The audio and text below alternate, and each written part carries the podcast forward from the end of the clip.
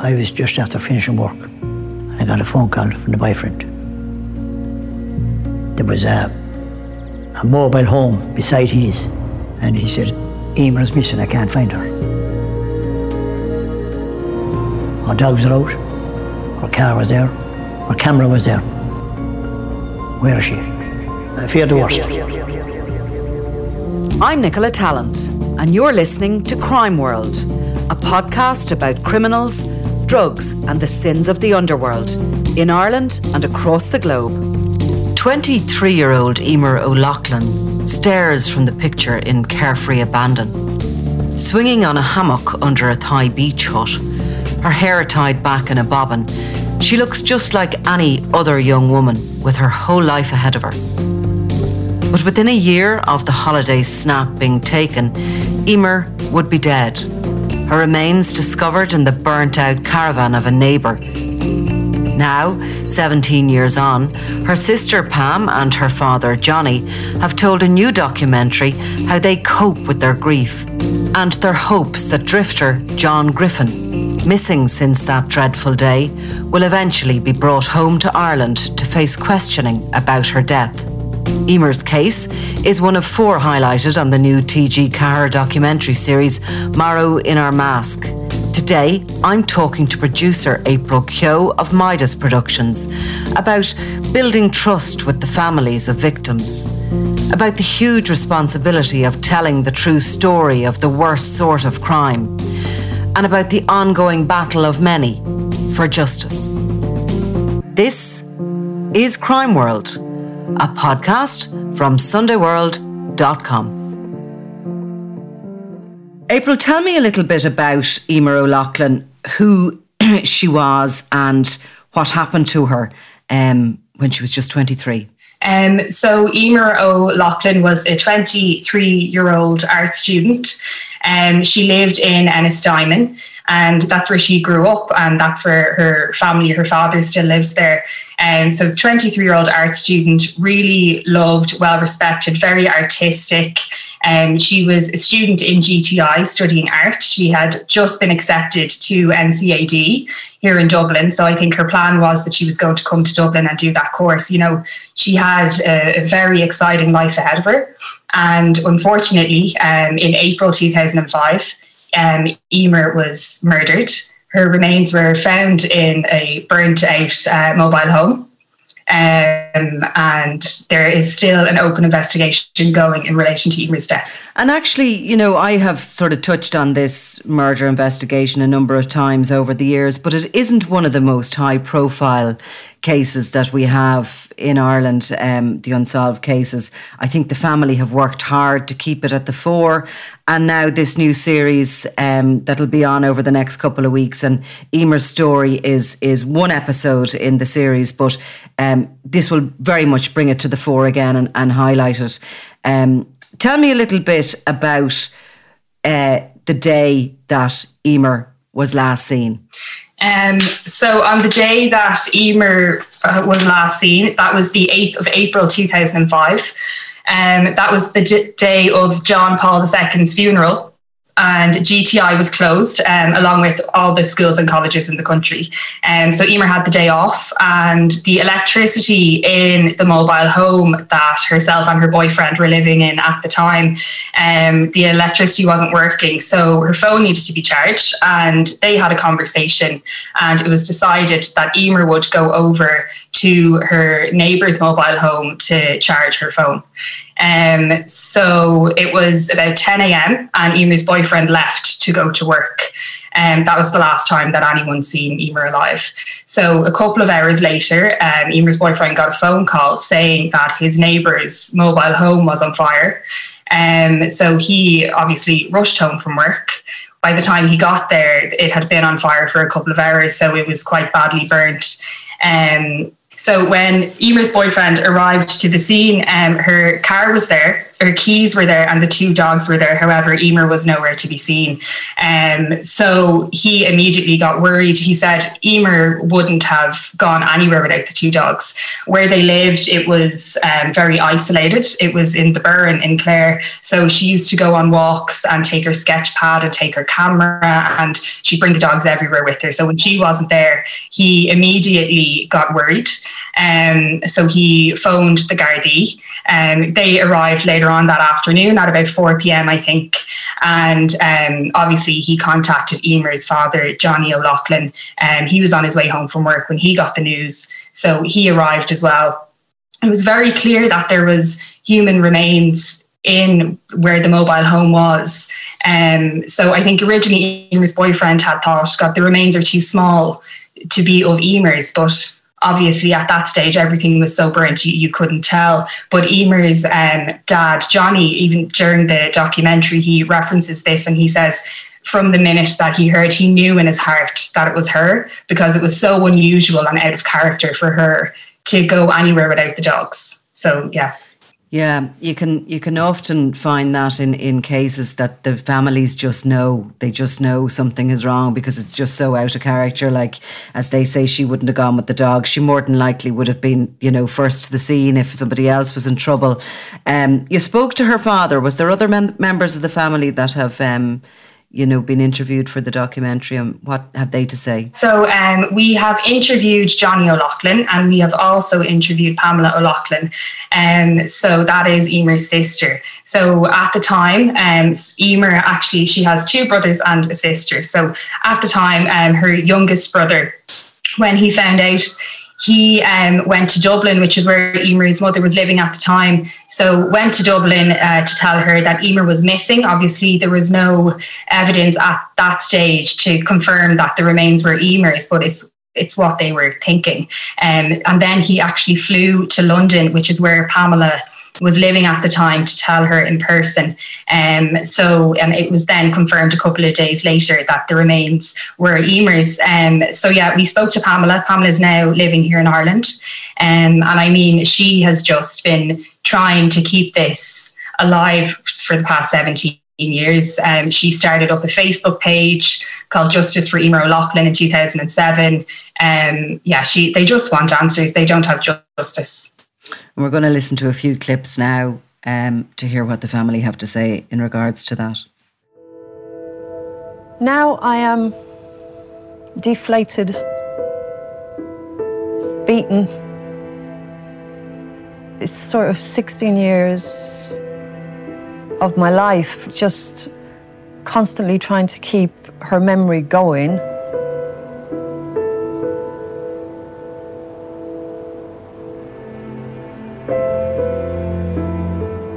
Sort of following up on leads I got via her Facebook page. I've contacted through tattoo organizations just about every tattooist on the planet at this point to find out if anybody has covered over a throat tattoo in the last decade. Every every day I would be on the internet. And last year I actually made the decision I had to let my sister go.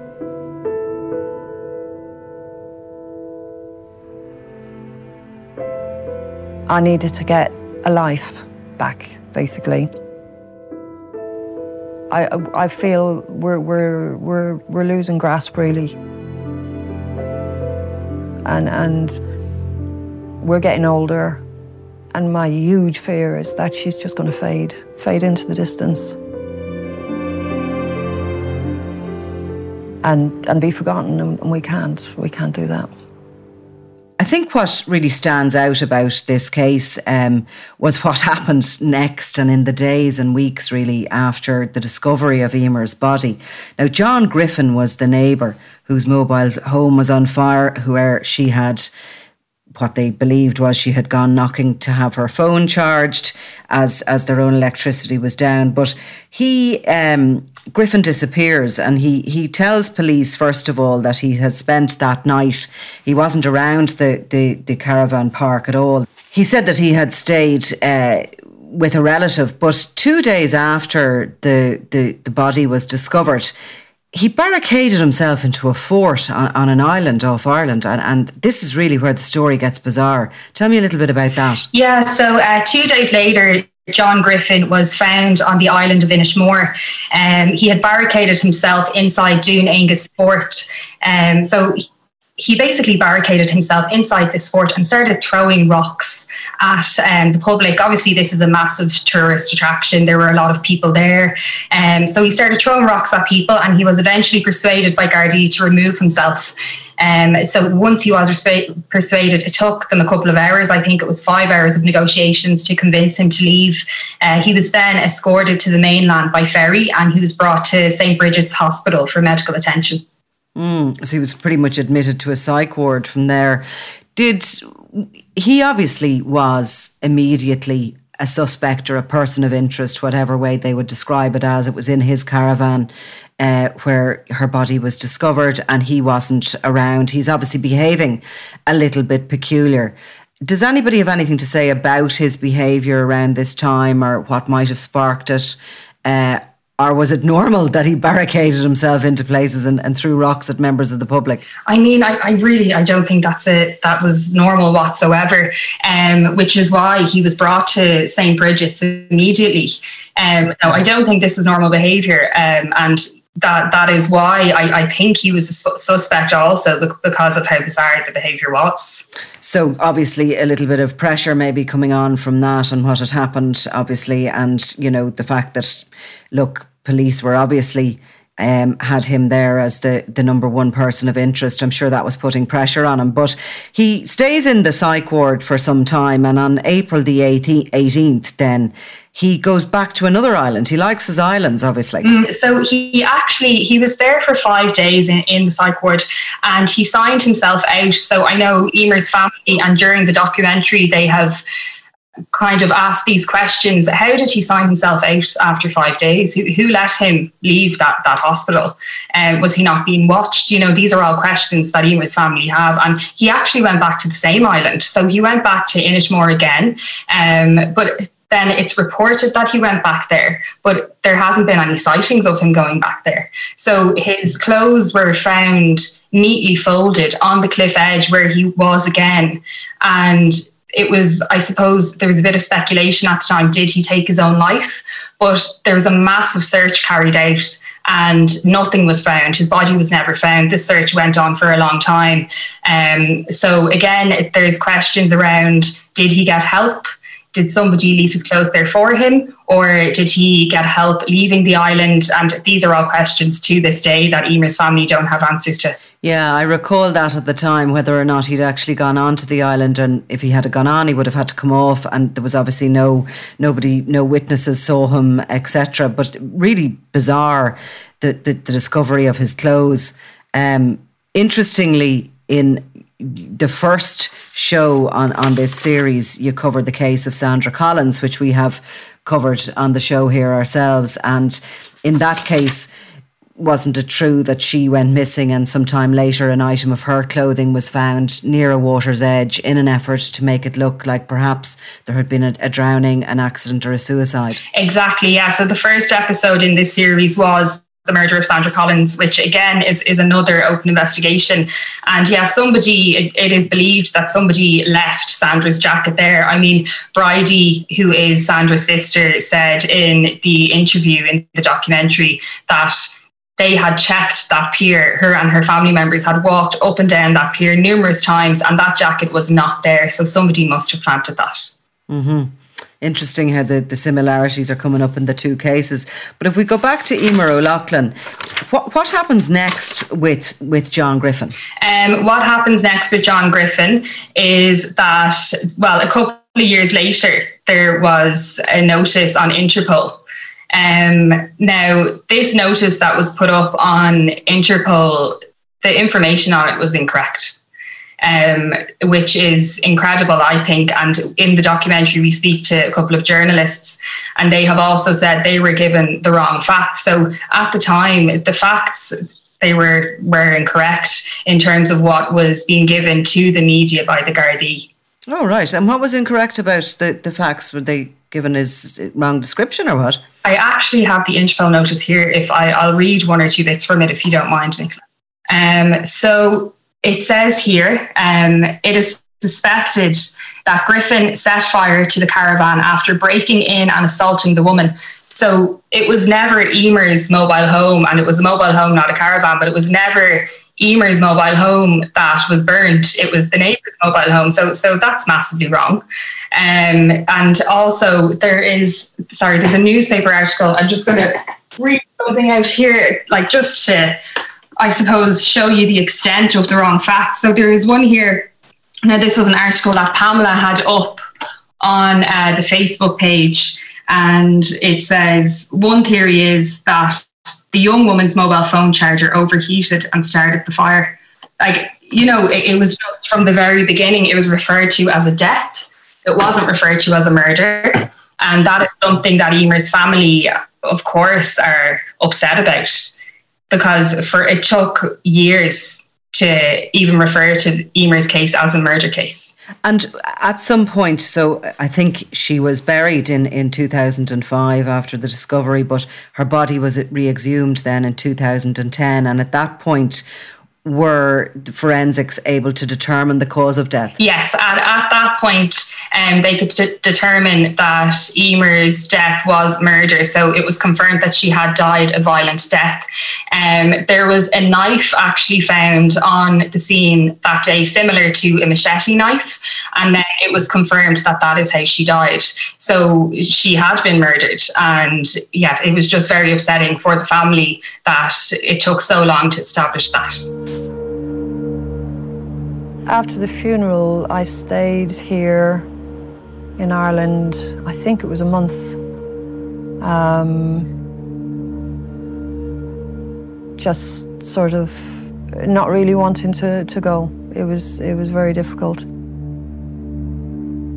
I felt I needed to be here. I felt I needed to see what was happening. I, I, I felt going back to the UK, I would be very much out, out of the scene, out of the where everything was happening. Um, I just really wanted them to find who had done this and to, get some justice, really, to get some answers for us because we were just completely confused as to why this had happened to Emer.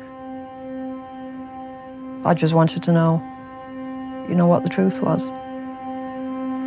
Right from the beginning of the investigation, the police have referred to Emer as a death and not a murder. And I started to question this and I started to ask the police why this was.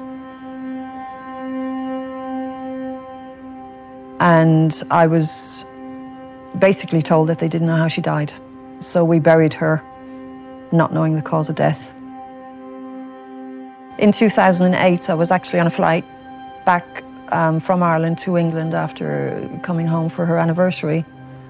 And it suddenly dawned on me to use Facebook to set up a page which celebrated Emer, which gave as many details as I could about the case and encouraged people to come forward with information.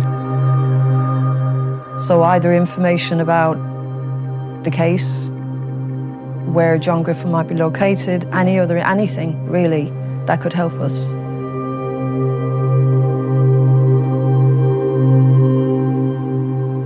When I spoke to the cold case squad and I got the answer, well, we don't know how she died, and I said, well, bloody dig her up then. That was my, my exact words. Dig her up, find out.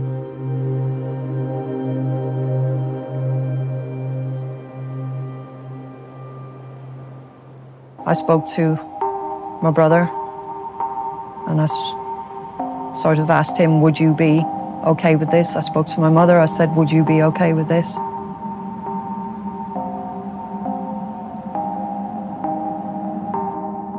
And I basically said, we, we need to find out how she died, guys. That was hard. They put up a tent uh, around the grave and dug it up, brought it away. And then they found out she, got, she died of a violent death. And that's when it really kicked off. That's when, when John Griffin was the suspect.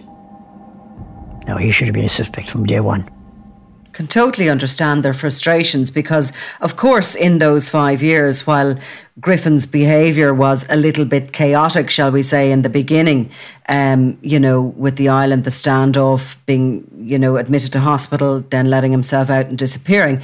But he had five years on them, basically. He had five years to disappear, and exactly that's what happened. There were certainly rumours around at some point that he may have been in Scotland and living amongst the homeless population. Did he not have a very distinctive tattoo, April, or something like that? So, John Griffin has um, a tattoo on his neck. Very distinctive. Very distinctive tattoo. Yeah, you wouldn't miss. Right on the Adam's apple, isn't it? Exactly. That's it. Yeah. I have met a few people actually, funny enough, with tattoos on their neck, but more sort of uh, wings and things like that going across the neck. But look, you know, it's very hard to hide that, isn't it, in all weathers? It was reported that it was a Celtic tattoo. However, it was a tattoo, I think it was some kind of Egyptian symbol. Um, so that is a very, very important fact. And I mean, if you're looking out for somebody and you're looking for a Celtic tattoo and you see somebody and it's an Egyptian sign, they're very, very different. They have constantly referred to it from the beginning as a Celtic tattoo, and it is not. It's, a, it's an Egyptian tattoo, it's the Eye of Horus, which may seem like a small detail, but if anybody's familiar with Egyptian symbology, they would know it's not a Celtic. Uh, if, if, they were looking out for a Celtic tattoo, oh no, that's a, that's Egyptian. Um, so yeah, there was. He had a tattoo. I also um, know that when he left St. Brigid's, um, he cut his hair. So he made a, a, massive change to his appearance. He had dreadlocks initially and a beard, and he he cut all of his hair off, all the dreadlocks, shaved the beard. Um, so yeah, it seems he made a change to his appearance to try and hide, I suppose. And he's still out there somewhere. He's still out there. Um, yeah, so he, in the documentary, uh, we speak to uh, TG4 journalist Sinead Yachten, um, and she actually had interviewed Johnny herself um, regarding John Griffin and regarding a sighting that he was told about where John Griffin was seen in Morocco. Um, so she asked um, the Department of Justice um, if there was an extradition agreement in place between Ireland and Morocco, to which she was told that there isn't an extradition agreement. Um, so, look, that is the last place that Emer's family have been told he is. There has been a sighting of him there. Um, and as you said, in, in previous years, he has been seen, you know, in Europe. Um, so, we're not sure. Everybody, Emer's family, and I think the current investigators think he is still out there. Um, and who knows where he is. And basically, when they got established the cause of death in 2010, at that point, they then described this. This was no longer just an investigation. This was a murder investigation. Um, and have they any other suspects, or is John Griffin the only person of interest in the case? John Griffin is the only person of interest in this case. Um, he has been the only person of interest since day one, since he he went missing and he fled the scene. Really, the show, which is going to go out once a week, um, the other two episodes are also very interesting and maybe not such high profile cases. So tell me about them. First of all, Thomas and, and Jack Blaine. Yeah, so Thomas and Jack Blaine is the third episode in the series. Um, that one will go out on the 1st of June. So um, that episode recalls the brutal murders of Jack and Thomas Blaine. Um, so Jack and Thomas Blaine are, were two elderly brothers. Um, they were very vulnerable in their old age. Um, they both had health issues, I mean, due to different reasons and also just to old age as well. Um, but they had been murdered by Alan Cawley, um, who was convicted of their mur- murder in 2017. Um, so Alan just entered the homes of Thomas and Jack Blaine and brutally murdered the two of them. Um, it took a couple of years for that trial to go ahead um, as he was pleading diminished responsibility, but eventually he was sentenced to life for their murder. And the final episode is going to centre on the death of Anne Walsh. Mm-hmm. Um, so Anne Walsh uh, was 23 years old and lived in Kilrush in Clare. So this was in 2005, in August of 2005. So Anne was strangled by her former boyfriend Raymond Donovan um, in the grounds of the local church in Kilrush. So he was convicted of Anne's murder. However, he does remain one step closer to his eventual release. So, in taking these cases, um, like you know, there's so many. I think in. Um, back in 2008 or thereabouts when the Garda's cold case unit was set up, there was said to be 200 unsolved murders in the country.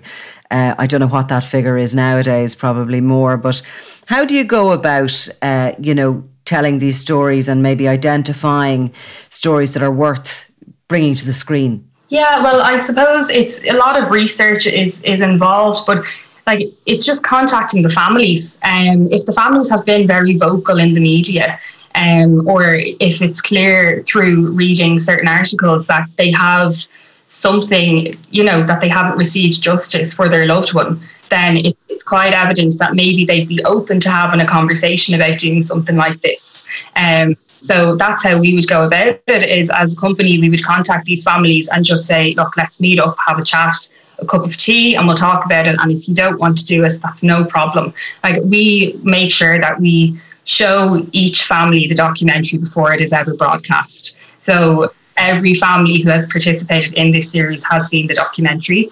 Um, and fortunately enough, they've all been happy with it. And if there was anything that they weren't happy with, we would change it. You know, they we really do. We want them to be very happy with the end product, and that is always our goal. Because it can be a big leap for people, I suppose, can't it, to go from giving an interview that may appear in a newspaper, or then you have maybe radio shows, and but to go on camera can be quite daunting for people. Of course, and it's very important that we build a relationship with them. The trust is extremely important. A lot of families, I suppose, in some cases, just haven't been treated very well by the media. And we always want to avoid that. And we want them to be happy with whatever it is that is broadcast at the end of the day. And I noticed that central to all the shows is that you have very much worked hard on trying to present the victim um, as the the human being they were and to try and you know i suppose create a a in one way, it's a bit of a, a, memory for families that somebody has been brought to life on the screen again for, for people who may not have known them. Yeah, exactly. And I mean, that can be very hard for the families. Like, it's, they would be very tired after doing their interviews and you know they give us as much personal archive family photos videos that they have um, but yeah, I think they do in a way. They they like watching these documentaries because it does it brings it brings the person to life again. You know, it just shows how amazing they were as people, and I yeah, that's it really. And it gives maybe the families a little bit of control of the narrative as opposed to you know when journalists are are reporting it the way they see it, but when the families themselves get an opportunity to to tell little anecdotes about the the victims that maybe just can uh, can warm people to the, to them. Yeah, I mean there are some lovely stories um, that the families do tell us. Um, especially, you know, in, in Emer's case, Johnny was in the documentary, he tells us a story about one day when they bought a Shetland pony and put the pony into the back of the van. And, you know, it's reminiscing with the families and all of those lovely stories that they do have of their loved ones and also remembering them. So, Johnny, for example, Emer's dad, has a boat that he brings to the scanner, and on the boat, they have hand painted the words Lady Emer.